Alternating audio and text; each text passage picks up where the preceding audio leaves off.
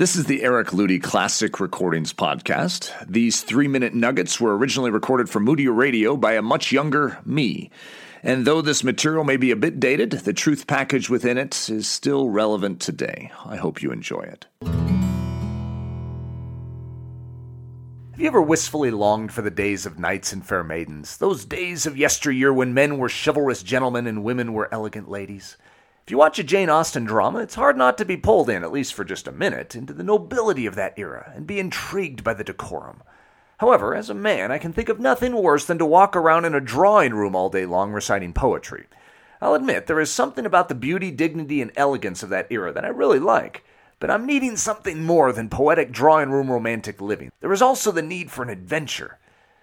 I would liken today's emerging Christian culture to the Jerry Seinfeld show. It's jovial. It's wear your insides and your sleeve authentic. It's inviting. It's community driven. It's kind. It's witty. And it's culturally relevant. And it would be a far stretch for anyone to compare our modern Christianity with a Jane Austen movie. There is absolutely no decorum, no dignity, no elegance, and no nobility in it.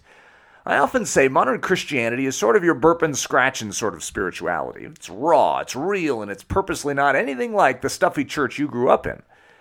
I feel that in the process of trying to escape dry and dusty religion, we've swapped it out for a burp and scratching religion heavy on the profanity, the beer potlucks, the garage band worship, and the general irreligiosity of the congregants. I think we're missing something important, and it is something that typically gets lumped in with all the other old fashioned attributes of the church that we are eager to stay far and away from these days. I think we need the dignity, the nobility, the elegance, and the decorum back in the church. We're missing a sense of honor, propriety, and basic human nobility. Don't get me wrong, I'm not looking to go back in time, speak in old King James English, and dress in powdered wigs. That wouldn't solve anything, it would just make us look like idiots.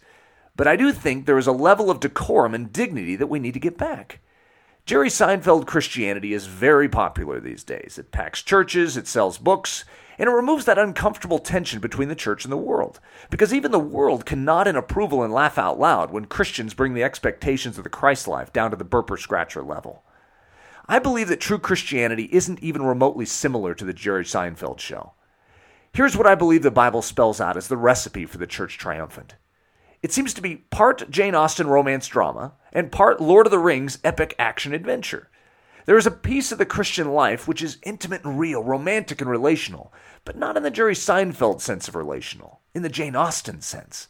The fact that the God of the universe desires to have an intimate love relationship with us is extraordinary. But we must always remember that he is a king, and that to share in a king's presence demands an attentiveness to dignity, honor, and royal decorum.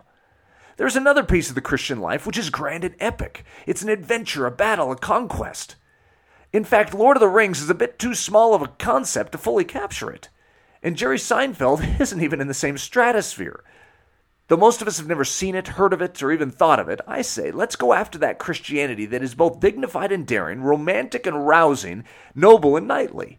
The sort that dies martyrs' deaths and turns the world upside down.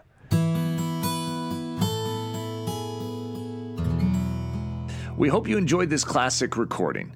This podcast was brought to you by the creative team at braveheartedchristian.com.